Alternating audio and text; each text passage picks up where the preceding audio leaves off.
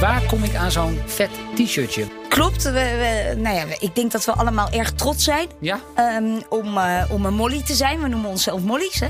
Hè, ik heb in mijn kledingkast echt een stapeltje wit met kleurtjes. Wit met nee, zwart. Dat zwart weet je met, niet. En het is een Mollie ook branded. Het is echt branded. Kun je je voorstellen dat wij volgende week de hoofdinnovatie van Unilever hebben? En dat hij dan Unilever hier op zijn borst heeft staan? Dat, dat lijkt me niet, hè? Nee, nee, nee. nee. Oké, okay, we gaan beginnen.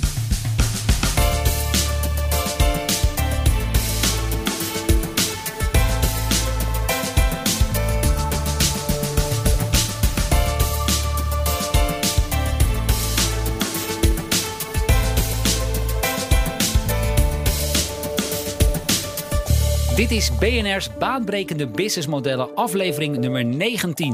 De podcast waarin we praten met bedrijven die zichzelf opnieuw uitvinden en nieuwkomers die bestaande markten opschudden. Mijn naam is John van Schagen en samen met Patrick van der Pijl duik ik de komende vijfendertig minuten in het businessmodel van een bedrijf dat onlangs iets te vieren had. Het bereikte de status van unicorn. Stefanie Richheimer, V P Western Europe van Mollie. Van harte welkom, leuk dat je er bent. Dankjewel, fijn hier te zijn. Ja, uh, je vertelde net dat dit de eerste keer was in een, in een jaar tijd dat jij weer ergens op kantoor bent geweest. Dat klopt. Ja, Holy moly. Ziet er wel heel externe. blij uit. Ja, ja. Dit voelt voor jou als een feestje. Het is weer helemaal nieuw. Ja. ja, want even kijken. Sinds maart tweeduizend twintig in dienst bij Mollie. Meteen ook op de eerste dag van die, van die lockdown. Klopt. Uh, wat voor bedrijf trof jij toen aan? Uh, stil, kantoor. Ik kwam uh, binnen om mijn uh, laptop op te halen. En... Uh, Uh, ja, weer terug naar huis te gaan eigenlijk. Uh, Jeetje, dat, wa- dat, was de, dat, was, uh, dat was het begin. Ja, maar de collega's hebben jou in die tussentijd wel leren kennen. Zeker weten. Oké, okay, heel ja. goed. Hey, V P Western Europe staat er op jouw visitekaartje. Dat klinkt bijna alsof jullie al een soort van corporate organisatie aan het worden zijn. Ik denk dat je dat zou kunnen zeggen bij de titel. Ja? Alleen uh, uh, het corporate zijn uh, is absoluut niet het gevoel uh, en, en de uitstraling. En ook hoe het in de praktijk is bij, uh, bij Mollie. Maar we zijn natuurlijk wel uh, ongelooflijk gegroeid. En dus inderdaad heb je wel in de organisatie dat er ja, bepaalde laagjes komen. Qua verantwoordelijkheden om het beter te kunnen aansturen en te managen. Ja, Patrick, moeten wij eigenlijk uitleggen aan de luisteraars wat Mollie is? Of uh, sla ik de plank dan volledig mis? Nee, ik denk dat je dat echt wel eventjes moet uitleggen. Toch wel? Ja. ja. ja. even wat even voor, vooropgesteld. Uh, want daar vergissen mensen zich soms nog wel eens in. Mollie is zelf geen manier van betalen zoals iDeal. Jullie zijn een tool die dat faciliteren. Dat klopt. Dat zou je kunnen zien als mensen zeggen als een gateway of een he, one-stop-shop uh, gevoel. Kan je ook zeggen. He, bij Mollie heb jij in één keer dat dashboard en die mogelijkheid om heel veel verschillende betaalmogelijkheden aan te sluiten voor jou. Webshop of jouw online omgeving. Ja, nou Patrick, um, wij noemen dat dan geloof ik een payment service provider. Jij right. bent een uh, beetje in dat businessmodel van die P S P's uh, gedoken. Um, hou dat nog heel even vast, want huh? eerst vertel ik de luisteraars graag nog even iets over onze partner die deze podcast mede mogelijk maakt. Ja, en dat gaat natuurlijk over Salesforce. Om aan de groeiende verwachtingen van klanten te voldoen is het belangrijk dat al je afdelingen wat ze dan noemen een eenduidig klantbeeld hebben. En dat lijkt lastig met al die verschillende datasilo's in je onderneming, maar dat hoeft er dus niet te zijn. Met Salesforce Customer driehonderdzestig wordt alle data namelijk gekoppeld, zodat al je medewerkers over een eenduidig driehonderdzestig graden klantbeeld beschikken.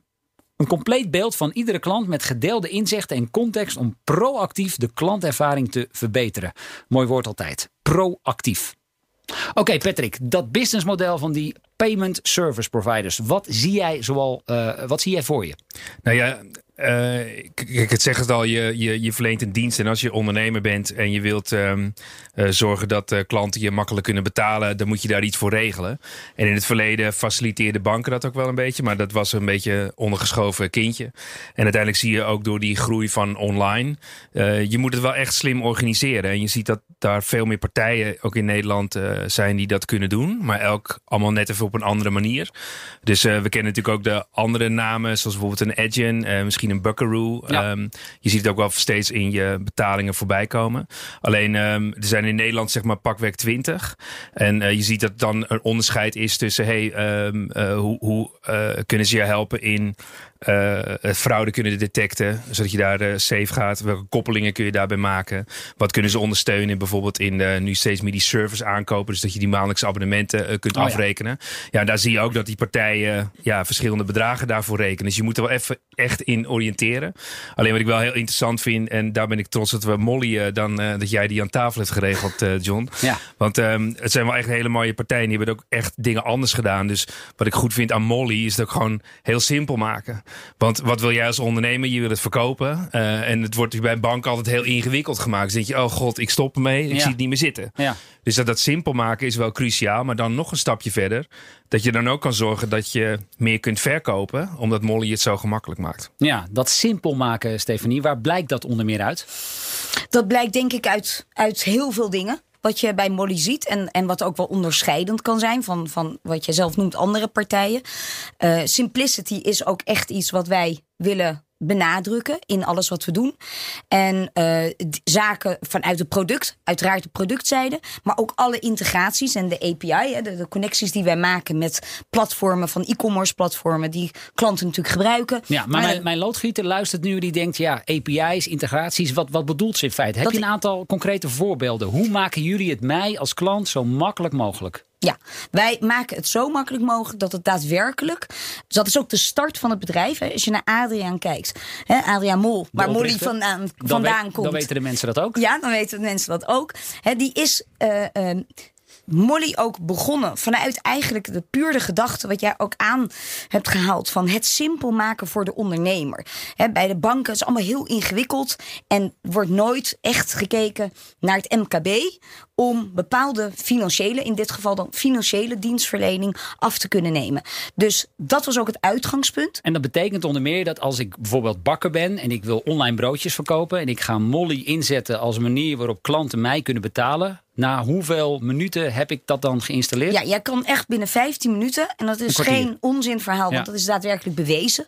En waarom is dat bewezen? Niet omdat ik dat zeg, maar dat is omdat wij als, nou ik durf te zeggen, enige P S P, hè, wij noemen het dan P S P, Payment Provider, um, meer dan honderdtienduizend klanten. En klanten zijn dan, even duidelijk schetsen, niet de consumenten. Maar nee. dat zijn de bedrijven online die hun eigen diensten of producten aanbieden. En dat doen jullie dan onder meer met uh, nou ja, de welbekende uh, schuifvakjes. Hè? Even naar links, uh, optie ja. ja, naar links, naar rechts, uh, optie nee. Ja. Uh, ja, hoe Payments werkt... aanzetten, deze betaalmethode, die wil ja, ik. Dus als ik bijvoorbeeld I- iDeal wil, of ik wil Bancontact, of ik wil een andere PayPal en dergelijke, kan ik dat gewoon met vinkjes kan ja. ik dat aangeven. En dat is niet alleen maar vanuit product, maar die simplicity die is doorgevoerd. Want daarom kan je ook binnen zo'n korte tijd um, actief zijn. Dat ons hele onboardingproces, hè, dus het K Y C, Know Your Customer, want we zijn uiteindelijk natuurlijk wel een financiële instelling, dat dat ook die simplicity heeft. En heel veel geautomatiseerde processen. Om ook inderdaad, hè, om je een idee te geven in de piek van corona. Vorig jaar hebben we tweeduizend nieuwe klanten per week geonboard. Nou, dat kan alleen maar hè, als je dat ook zo simpel hebt gemaakt aan alle kanten. Want anders is dat gewoon helemaal niet haalbaar natuurlijk. Ja, dat is best jaloersmakend, hè? tweeduizend klanten per week. Ja, ik, ja. Nou, ik kan het niet aan, hoor. Ik zou niet nee. weten hoe dat zou moeten organiseren. Dat vond ik ook toen ik startte vorig jaar. Hoor. Ja, ja. Patrick, um, ik heb regelmatig met Mollie ben ik in contact geweest. Jij hebt er uiteraard ook mee te maken gehad als je een keer wat, uh, wat bestelt op internet. Um, wat kun je zeggen over jouw eigen gebruikerservaring? Ja, je, je, je ziet eigenlijk dat het voor uh, consumenten niet zo heel relevant is. Ik bedoel, het is wel relevant dat het allemaal goed werkt. Uh, en op een gegeven moment ga je dat herkennen. Maar uiteindelijk wat, uh, wat je ook al aangaf, is dat je het echt een uh, business-to-business uh, merk is. Um, dus het is moeilijk om de klant zal niet zeggen van ik betaal uh, via Mollie. Of, uh, want die ziet uiteindelijk alleen maar de betaalsystemen via een iDeal uh, of iets anders. Dus ik denk dat voor de gebruikservaring uh, voor eindconsumenten uh, net eventjes anders is. Maar ik ben wel benieuwd hoe jullie daar bij Mollie naar kijken. Ja, nou uiteindelijk is dat natuurlijk wel waar het om gaat. Hè? Want waar wij, uh, wat wij willen bereiken voor onze klanten, dus de merchants, is dat uh, hun, ja wij noemen dat een mooie conversie, hè, zo hoog mogelijk ligt. Ja. Want we weten allemaal, een Een consument haakt af uh, op het moment dat je te veel klikjes of je checkout ervaring niet heel lekker simpel en, en smooth is. Ja, dus op het moment dat hij moet betalen voor, laten we zeggen, een tuinslang of een, of een gieter, ik noem maar wat. Uh, en het is dan een beetje onduidelijk hoe dat zit met betalen. Hoeveel procent haakt dan alsnog af, helemaal op het einde van de bestelling? Ja, dat kan heel erg verschillen. Daar kan ja. ik niet het nummer, want dat verschilt dus maar per website. Tientallen procent. Dat kan hè? heel hoog liggen. Ja, ja. Als, uh, en dat zal je zelf ook als consument. Als je daar maar even een, een gevoeletje, ik merk dat dan bij de oudere groep. Als ik kijk naar mijn eigen vader, die kan mij daadwerkelijk bellen. Denk je dat dit oké okay is, want ik moest wat rare klikjes doen. En ja, dan haakt men dus af. En dat inderdaad kan je zien, dat mensen afhaken. En de bedoeling is dat je mensen zo makkelijk en zo snel mogelijk naar die betaling krijgt. Ja. Wat ik wel interessant vind, als je uh, daarover nadenkt hoe die uh, Adriaan begonnen is, zeg maar, als oprichter. Die zat zich op zijn zolderkamertje te vervelen en die ging wat code schrijven. Echt en betalingen. Super nerd eigenlijk, hè? Ja, alleen kijk, als je nu naar dit businessmodel kijkt, dan weet je ook, je moet volume draaien. Je hebt een enorme last qua uh, compliance, al waar je allemaal moet voldoen. Uh, wat is de kans als jij en ik uh, aan het code gaan slagen en dat je dat vandaag weer gaat opzetten? Of is dat weer vandaag in de context heel moeilijk? Nou ja, er zijn natuurlijk best een aantal kleinere partijen, hè, die nog steeds actief zijn in, uh, laten we het even puur even op Nederland houden. Ja. Want het is natuurlijk een internationaal speelveld. Maar um, ik denk dat uh, voor die kleinere partijen het wel steeds moeilijker wordt om zich te kunnen onderscheiden. Omdat de snelheid, de innovatie, um, uh, de trends die wij kunnen zien binnen, hè, wij kunnen binnen onze eigen klantenportfolio trends analyseren, omdat we zo'n groot uh, volume en portfolio hebben. En als jij ja. maar zo'n klein stukje van de markt hebt, ja, dan kan je ook niet die adviesfunctie uh, geven. En wat is dan bijvoorbeeld een advies? Of en wat, advies wat is, is hè, vanmorgen, leuk bedrijf, wil ik ook noemen, verdubbelt ieder jaar, net zo eigenlijk als Mollie doet. Dus wij groeien, hè, onze klanten zien we, de, wij maken dezelfde groei uiteraard als onze klanten, zo kan je het ook zien. Um, uitgekookt punt n l, wellicht nooit van gehoord, vanuit een productie omgeving, hè? Vanuit het, uh, bijna wou ik zeggen, misschien platteland, uh, uh, maaltijden gaan maken, een online business opgezet. Ja, en dan komt ook die vraag naar voren van, wat denken jullie wat het beste is voor ons om nu te doen? Kunnen jullie kijken naar onze checkout? Kunnen jullie advies geven op basis van hè, de ervaringen die wij uh, cross-border zien? En dan komt vaak de vraag, als we naar het buitenland gaan, wat moeten we dan doen? Ja. En dat want, is, want hoeveel developers hebben jullie in dienst? Wij zijn nu als bedrijf zijnde uh, over de vierhonderd mensen. En het merendeel zit in de... Uh, Meer dan tweehonderd. Zit in de techniek en in operations van support. Hè. Wij doen ook support zelf in ja, ja. huis. Wat ook een verschil is. Hè, dat zit allemaal heel dicht bij het, bij het haartje. Ja. Jeetje. Gewoon meer dan de helft aan technici. Dat is, be- ja. dat is best veel, toch? Dat is ja, en wat ook ja. altijd fascinerend is, als je met startups bezig bent, dan kijken ze naar dat ene product dat als het dan live is, al is het een app, dan is het klaar. Ja, en dan begint het pas. Ja, ja. ja. Patrick, jij noemde net de banken. Um, ik vraag me altijd af bij dit soort bedrijven, Adyen, Mollie, waarom is een Rabobank of een I N G hier niet mee gekomen? Die zagen toch tien jaar geleden ook wel dat dit de toekomst zou worden? Ja, ik denk dat dat een hele simpel antwoord is. Um, uh, dat zagen ze namelijk niet. Dus um, zij zagen zeg maar in. Kijk, de, de bank is een, een, een heel groot apparaat met een diversiteit aan allerlei verschillende producten en diensten. En die zagen meer die betalingsoplossing als, nou, dat moeten we doen. En dat onderhouden we wel, maar er is geen uh, droogbrood in te verdienen. Ik weet het nog heel goed, omdat we destijds toen in uh, Silicon Valley een tour uh, deden. En um, daar was uiteindelijk Um, uh, ben We waren toen bij Andreessen Horowitz op bezoek. En het ging zeg maar over de fintech bedrijven. En toen zeiden ze, oké, okay, uh, toen zat Jack Dorsey daar uh, aan van, tafel. Van Twitter. Want, ja, als je Ralf meeneemt, dan komen dat soort mensen voorbij. Ja, Ralf uh, Havers, hè, uit uh, ex-topman van I N G. Ex-topman van I N G. En op een gegeven moment, die, die zat er aan tafel. En um, dat ging over zijn uh, bedrijf. Die maakte uh, creditcardbetalingen mogelijk. Maar wat was dat nou? Uh, dat heette Square. Dat doe je als een klein blokje bovenop je mobiele telefoon. En dan kon je creditcardbetalingen accepteren. En we zaten daar toen aan tafel met Um, uh, aan een dinertafel. En toen zei een van de bestuursleden van uh, de bank, die zei ook, ja, die tarieven zijn heel erg hoog. Gaat nooit gebeuren. Alleen we hadden ook stiekem de investeerder aan tafel gezet. Ja. En die zei, nou, ik heb nieuws voor je. Uh, jullie hebben compleet de markt van micropayments uh, over het hoofd gezien. Dus de hairdressers, de dogwalkers, uh, die eigenlijk die dienstverlening kunnen gebruiken. De microbetalingen, dat, is, dat zeiden ze ook, compleet over het hoofd gezien. Ja. Dus antwoord op jouw vraag. Uh, de banken hebben dat gewoon niet als spel of als belangrijk gezien. En als je daar nu naar kijkt en je gaat dat apart servicen, dan ga je ook niet meer kijken met de bril van, ja, we moeten die transacties uh, uh, uitvoeren. Nee, je gaat er kijken hoe kun je waarde toevoegen aan die transacties. Oftewel, veel meer klantdata gaan analyseren. En dan weet je op een gegeven moment waar de darkwalkers zitten en, en hoe ze geld kunnen gaan verdienen. Ja, en Stefanie, die klantdata, dat is ook net waar je net aan refereert. Dat jullie op basis van die honderdtienduizend klanten bepaalde trends, ontwikkelingen zien. En met die data dus de, ja, laten we zeggen, de ondernemer aan zich kan kunnen helpen. Ja, dat klopt. En we zijn heel erg dicht uh, bij de klant. Dus wij, uh, wij hebben echt een, een apparaat ook neergezet. Hè? Maar dan niet een logapparaat, maar een menselijk apparaat. Met heel veel mollies. Uh, om daadwerkelijk heel dicht bij die klant te staan. Dus daadwerkelijk echt die gesprekken te hebben. Waar we het ook over hadden, dat ik vanmorgen had. Om te kijken wat is het best voor de klant. En de klant weet het. De klant weet met hun producten wat zij het beste kunnen doen. En wij kunnen goed zijn om ze daarin te faciliteren. En zo kunnen we die trends ook veel menselijker maken. Naar de echte praktijk natuurlijk. Ja. Toe. Gaat het ook wel eens mis met een feature?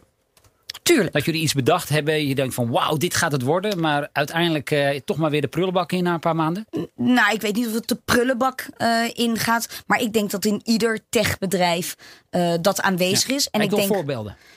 Nou, ik kan niet een specifiek voorbeeld. Maar ik denk dat je wel eens een... een, een Het kan zelfs op een betaalmethode zijn waarvan je heel veel tijd in hebt gestopt. Van, hè, het is een betaalmethode die we ontwikkelen of hè, klaarzetten voor klanten te gebruiken. En dan uiteindelijk blijkt dat die betaalmethode zelf, zonder namen te noemen, want dat is niet zo fijn, dat is ook niet nodig, maar dat blijkt dat dat helemaal niet fijn in het gebruik is. En de consument het ook niet gebruikt. Nee, en zo'n ja, een van andere coin. Dan, ja, dan, dan hebben we het eigenlijk... Ja, dat ja. is best wel jammer. We hadden tijd ergens anders in kunnen stoppen. Dus ik denk dat het zo simpel is. Maar aan de andere kant hoort het ook bij innovatie en tech.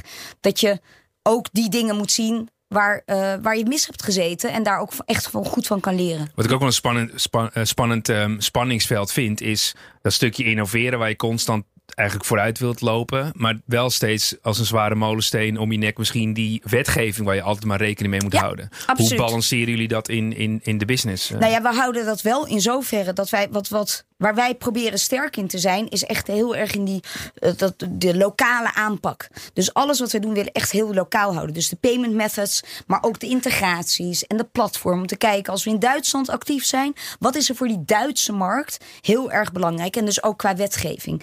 En dat doen we ook door teams neer te zetten in die markten. Want dan word je, kom je ook veel dichter bij die markten zitten. Want je moet ook in je H R moet je ook dingen aanpassen voor je Duitse team. Dus je moet je aan je hele cultuur moet je dan gaan kijken. En ik denk, zolang we dat blijven doen, dan is dat ook schaalbaar.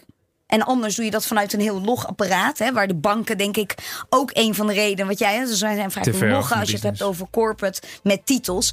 Ja, ik denk dat dat ook wel is gebeurd bij de banken. Die snelheid van kunnen bewegen uh, binnen de banken in een snelle markt, zoals dit is. Ja, dat is natuurlijk ook iets waar Mollie, denk ik, uh, heeft bewezen dat we dat doen.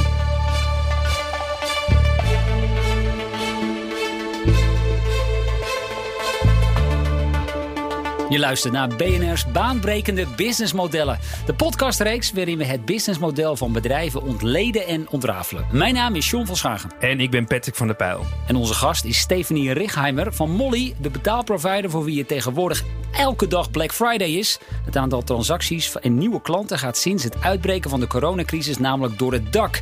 Maar dat hoor je zo meteen. Wat komt er nu weer uit de oude doos? Want eerst is het tijd voor onze wekelijkse rubriek.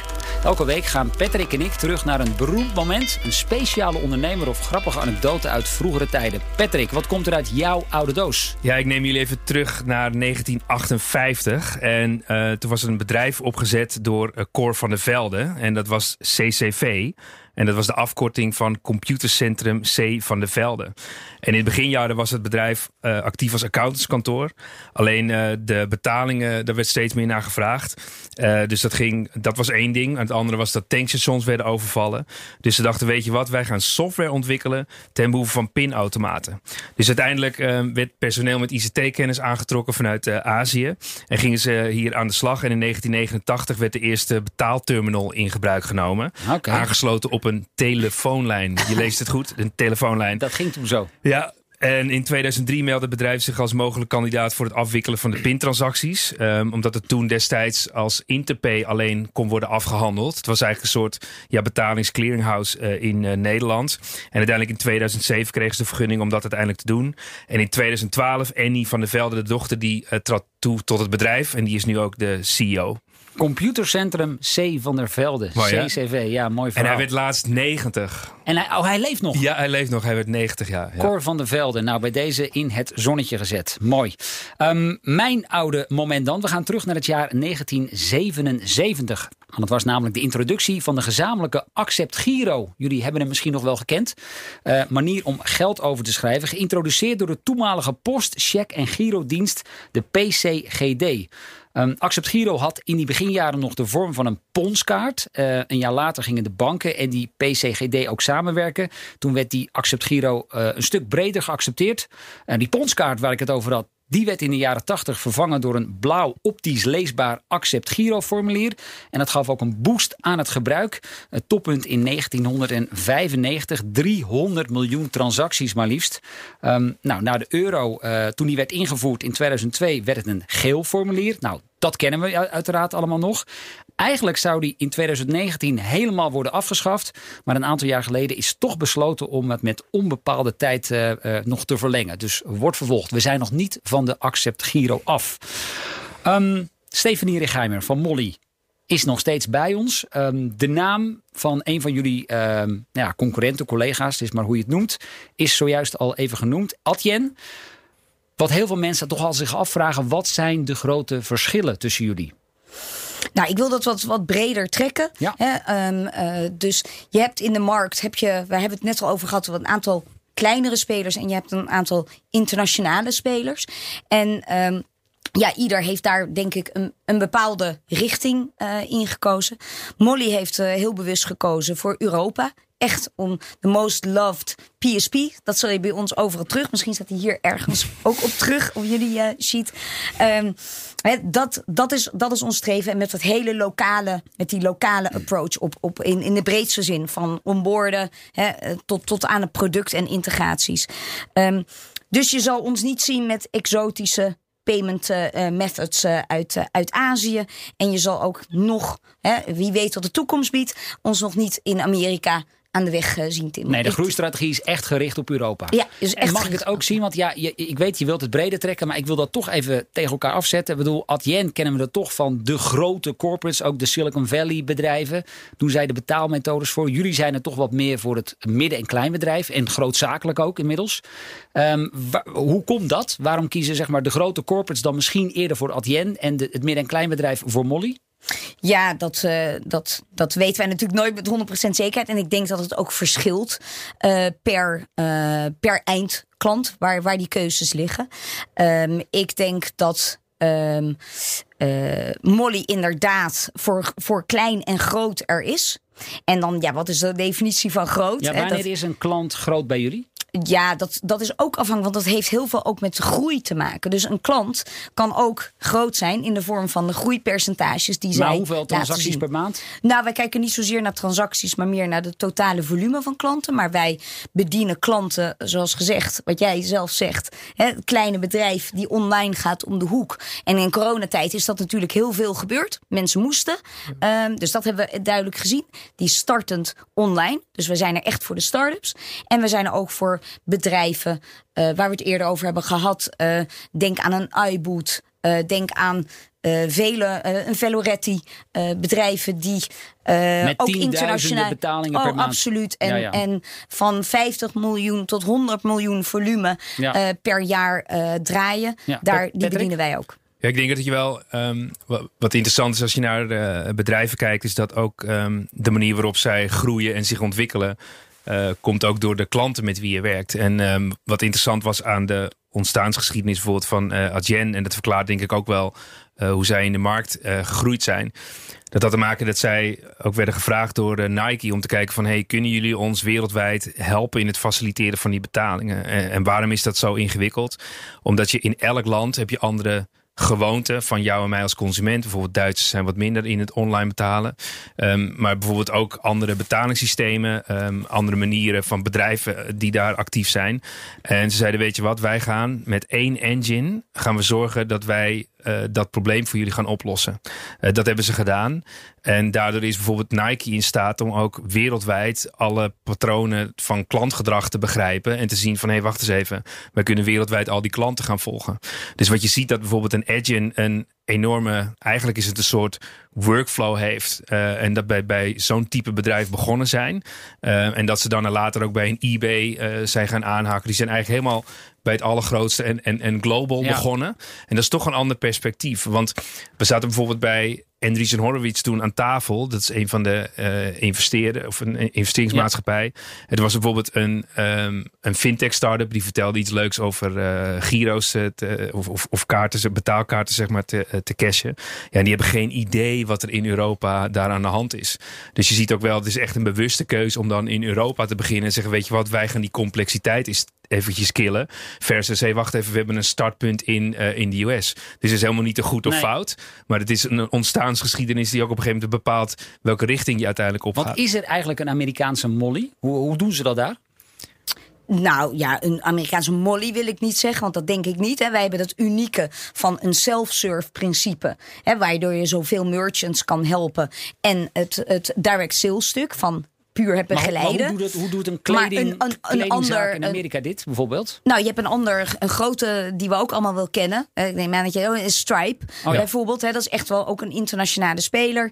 Um, die vanuit Amerika denk ik wel ook een heel groot uh, deel van die, van die markt uh, heeft. Ja, je ja. voelt ook dat bij Um, um, met een ontwikkelplatform waar we hier in Nederland mee bezig zijn, die waren gelijk al bij Stripe aangehaakt.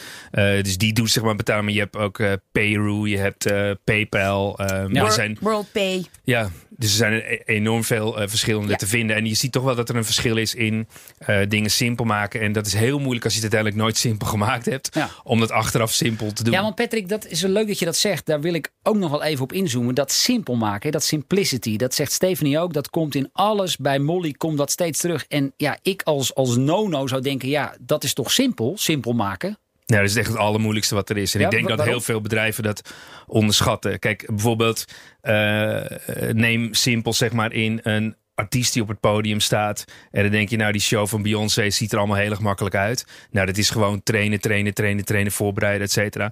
Vertaal dat naar bijvoorbeeld Apple. Um, toen we daar aan tafel zaten, zei ze, luister eens, Um, dat doosje wat je dan openvouwt als je je telefoon net gekregen hebt en dat dan de telefoon niet vacuüm trekt en dus uit je handen valt. Ja? Hij zegt, je hebt geen idee hoeveel tijd en geld wij daar als bedrijf oh, ja. aan besteden. En dan zie je dus dat die... Het andere is bijvoorbeeld bij Spotify het feit dat je in een nanoseconde toegang hebt tot streaming music. Dat is bijna de core van waar zij heel erg goed in zijn. En dat, is, dat wordt volledig onderschat. Ja. Zeg maar het heel veel tijd en, en aandacht en liefde besteden aan dat ene stukje. Nou, dat is echt, dat is echt knijtermoeilijk. Ja, dat is volgens mij hetzelfde wat Uber doet met dat puntje op het scherm. Dat moet ook zo vlekloos, zo vloeiend mogelijk moet dat over het scherm weg. Ik heb begrepen dat ze daar ook heel wat development uren in hebben zitten. En en, maar maar be- daar draait het dus om. En het is ja. dus ook het mooiste als je van iets wat voor een kleine ondernemer werkt, wat dus heel simpel moet zijn, is niet bezig, heeft ook geen mensen, heeft geen specialisten zitten, heeft geen e-commerce manager, heeft geen payment specialist zitten. Dus als die ondernemer zelf een payment service provider kan gebruiken, zonder daar enigszins adviezen of adviseurs voor moeten inhuren. Hoe is dat dan ook voor een groter bedrijf? Hoe fijn is dat dat je ook zo'n product kan gebruiken? He, dat, en zo kan je het ook zien, uh, dat het ook zo gaat. En daar oh. zie je bij grotere bedrijven ook steeds meer de behoefte. Wij willen ook gewoon gebruik maken van een simpel product voor ons bedrijf. En bijvoorbeeld als je nu zeg maar naar jouw shirt kijkt, dan uh, zie je ook een heel clean lettertype. Hè? Dus het is allemaal heel schoon en heel mooi, is aandacht aan besteed. Maar wat zijn andere Uh, aspecten waar jullie dat simpel echt bewust doorvoeren in cultuur, in design? Uh, hoe werkt dat bij Mollie? Nou, ik denk de, de overall user experience, hè, waar je het over hebt, dat is die simplicity. Hoe ervaart de gebruiker het gebruik van een product en van een service? Dus ook als ze ons bellen of als ze ons mailen. Hè, dat moet dus overal in doorgevoerd uh, zijn. En uh, vooral zie je dat ook terug, wat wij veel horen van de klanten, is op het deel van de integraties. Want die integraties is uiteindelijk eigenlijk waar het over gaat. Of het nou een integratie met een boekhoudprogramma is, wat heel belangrijk is, ja. vanuit je payments, of een integratie vanaf je uh, shop. Systeem. Um, daar besteden we ook heel veel tijd aan. Dat dat ook zo simpel mogelijk en seamless integraties noemen we dat.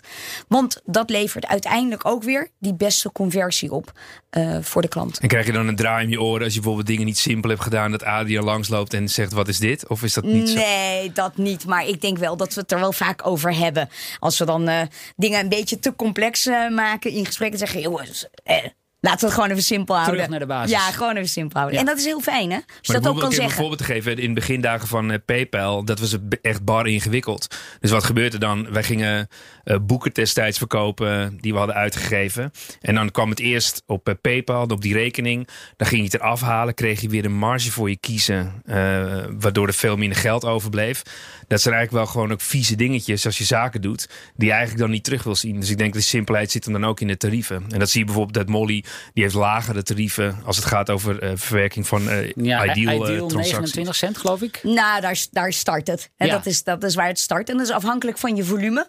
Uh, dan worden die, uh, worden er heel bewust naar die tarieven gekeken. Ja. Dus dat is een, eigenlijk een dynamisch uh, spel, als je het zo uh, wil noemen. Waar we met de klanten dan ook in gesprek zijn en kijken wat het uh, aansluit bij hun, uh, bij hun business. En waar die, die simplicity ook even nog terugkomt, wat het belangrijk is denk ik om te benoemen, is dat we dat ook hebben doorgevoerd. En toen ik startte bij Mollie, toen dacht ik van, hoe is dat mogelijk? Hoe lukt dat? Maar honderdtienduizend klanten plus zijn vrijwillig klant. Wij hebben geen enkel contract met niemand. Morgen zou dus echt iedere klant weg kunnen zijn. Worden investeerders daar niet heel zenuwachtig van? Dat is toch fantastisch? Maar want dat, het is bewezen. Wie moet nou nog twijfelen aan het product?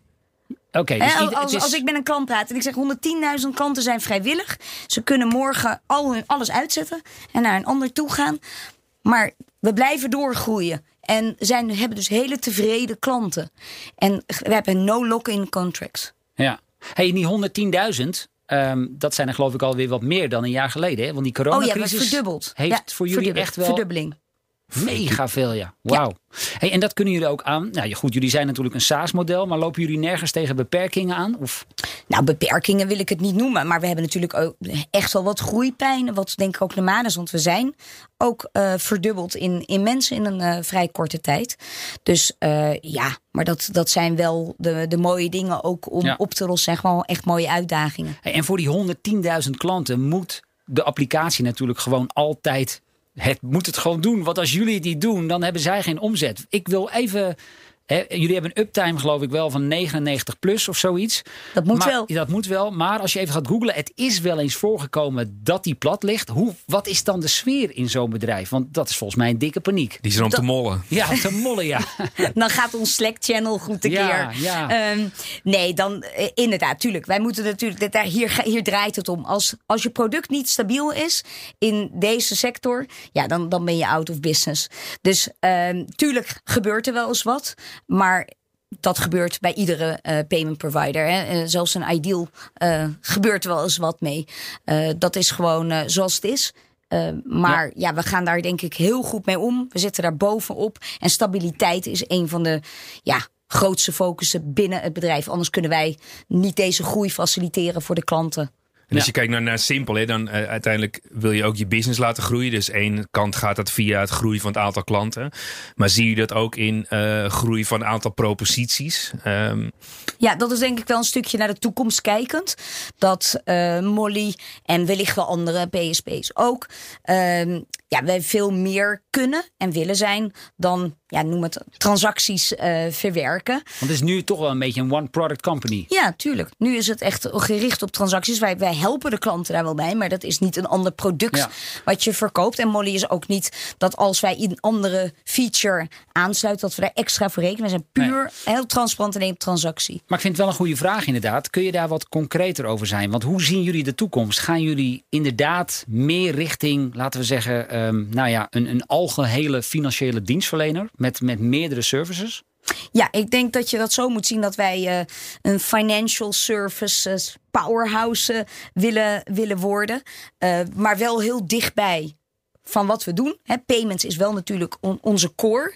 Uh, maar uiteraard, wij zitten heel dicht bij die klant, bij die ondernemer. En is het ook heel vanzelfsprekend dat wij ook andere diensten... Liggen er al concepten kunnen... op tafel? Waar ik nou, kan me voorstellen dat je nu niet meteen... Uh, he, want dat, dan heb nee. je hem Adriaan aan de telefoon. Wat maak je me nou? Maar, ja. maar, maar zijn er al wel uitgeschreven concepten van... Hey, wij dit zijn is... wel bezig met, met het uitwerken van de eerste stappen daarin. In ons financial services... Uh, en kun je iets van een voorbeeld geven of is dat bedrijfsgeheim? Nou, ik wil niet zeggen dat het bedrijfsgeheim, maar ik denk dat jullie dat zelf ook wel uh, en, en iedereen kan invullen. Nou, als je als een financiële instelling, wat wil je doen? Je wil kijken wat ligt dicht bij die ondernemer. Uh, um, denk aan alles wat een ondernemer nodig heeft op financieel vlak. Wat stukjes de bank nu invult. Um, en dat kunnen ook andere zaken zijn van internationaal gaan uh, in die lijn. Uh, zaken aanbieden. Maar heel concreet daarin, dat, uh, dat gaan we nog heel eventjes... Okay, uh, je kan altijd houden. Afkijken van andere uh, B I S-modellen. Dus ik heb wel twee dingetjes die ik ja. tegen je aan wil. Kijk, één is, als je kijkt naar bijvoorbeeld Venmo. Hè, die zijn destijds uh, begonnen vanuit een um, concept dat ze eigenlijk tikkie, uh, alleen dan... Um, uh, faciliteren ze eigenlijk ook de consumenten. Dus als ik zie waar uh, Stefanie betaald heeft, denk ik, oh, ze heeft weer beloetje gegeten. En uh, dan doe je ook een stuk advertising. Uh, dat is zeg maar echt community platform gedachte. En dan kan ik me voorstellen dat als je niet van origine zo gebouwd bent, dat die filosofie, dat je dat niet één, twee, drie gaat doen. Alleen als je nadenkt van, inderdaad, wat Stefanie zegt van uh, grote problemen van ondernemers. Nou, als jij dus het hart bent van zijn financiële uh, uh, geweten of, of uh, het onderdeel daarvan bent, ja, dan is financiering misschien een, uh, een makkelijke stap. Of het zorgen van krediet uh, of uh, additionele dienstverlening te, om, om zeg maar wat meer ja. uh, zekerheden te gaan. Uh, gaan de luisteraars doen. Zien het niet, maar ze begint een heel klein beetje te lachen. Dus misschien dat we ergens uh, op het juiste juiste. Nou, ik bijvoorbeeld neem uh, bijvoorbeeld uh, Alipay, hè, de, de, die zeg maar ook zeg maar in zo'n platformvoorziening ziet, of bijvoorbeeld een Grab um, die dat ook doet, dan zie je uiteindelijk van, hé, hey, de stap één is, zorg nou eens dat die transactie mogelijk gemaakt wordt. En het moet gewoon smooth en clear en duidelijk. Nou, de banken zijn erop gehouden, maar zet er nou eens wat meer intelligentie op. Nou, dat betekent dat je ineens meer kan verkopen. Nou, daar worden die ondernemers echt heel blij van. Nou, dat kan zelfs zonder contract. Dus dat is fantastisch. Ja, wat zijn dan stappen daarna? Dat is gewoon, ja, ook hen helpen te groeien. En waar, waar, waar liggen dan die problemen in de groei? Ja, in, in, in financiële financiering en dingen slimmer doen. Alleen daar is het wel belangrijk dat je steeds zorgt dat het probleem groot genoeg wordt. Want anders is het straks niet meer simpel. Dus uh, ik denk dat dat wel een hele mooie uitdaging is. Tot slot nog even, Stefanie. Um, jij hebt van Patrick uh, voorafgaande de uitzending heb jij wat gekregen. Zou jij aan ons en ook de luisteraars even willen uitleggen wat er voor jou op tafel ligt? Daar ligt een heel mooi uitgetekend uh, businessmodel. Uh, van waar, Mollie? Van Mollie. Uh, klopt, waar ik klopt denk, het een beetje? Ja, ik denk dat, we, dat er heel veel, uh, heel veel klopt. Ik, er is er één die mij opvalt. En dat is een, een, een term of woord wat bij Mollie denk ik niet zo snel gebruikt zal worden. En dat we ook niet gaan doen. Die valt dan wel op. Dat is uh, het woord enterprises. Dat zal je niet zo snel uh, bij nee, ons horen. Want dat geeft dat corporate uh, ja, ja. gevoel. He, dus wij zullen niet zo snel zeggen wij zijn er voor de enterprises. Omdat dat een bepaald uh, gevoel geeft. Maar verder denk ik... Uh, hij ziet er cool uit. Hij ziet er heel cool uit. En ik wil hem ook heel graag intern delen. Krijgt hij een plekje bij jullie op kantoor? Als jullie daar straks weer met z'n allen naartoe mogen. Daar ga ik zeker voor zorgen. Super. Ja, ik weet wat interessant bij, die, bij dat businessmodel. Op een gegeven moment, je kan dat in twee varianten uitwerken. Eén is dat je per bouwsteentje kijkt. Hey, wie zijn de klanten? Wat is de propositie? En op een gegeven moment, als je dat gaat visualiseren, dan denk je, ja, waar staat Mollie voor? Ja, het is gewoon één platform. Dus wat je op de plaat ziet, is gewoon eigenlijk een soort spaceship. Als een soort platform waar je alles aan kon, kunt uh, connecten. En dan... dan proberen we dat ook een beetje simpel te maken. Dus met de informatie die we publiek kunnen krijgen, proberen we dan die modellen te analyseren om ook aan anderen uit te leggen weer van, hé, hey, uh, als je nou bank bent, waar moet je dan aan denken als je de, naar Mollie kijkt? En, en wat doen zij dan anders? En wat kun je daarvan leren? Dus dat is buitengewoon inspirerend. Ik vind het super, uh, super mooi. Vet uit. Ja, ja, mooi. Stefanie Richheimer van Mollie, mag ik jou hartelijk danken voor jouw komst hier naar de studio. Voor jou een uitje, want voor het eerst in een jaar weer ergens op kantoor. Ik wens jullie heel veel succes. Volgende week zijn wij er uiteraard weer met een kakelverse podcast. En dan duiken Patrick en ik in het businessmodel van de voormalige gelddrukker, de koninklijke Jo Enschede. Ik ben heel benieuwd wat voor t-shirt die gaat. Uh, we gaan het zien. En ja. of het een t-shirt is. Ja, we gaan het zien. Ik ben benieuwd. Tot volgende week.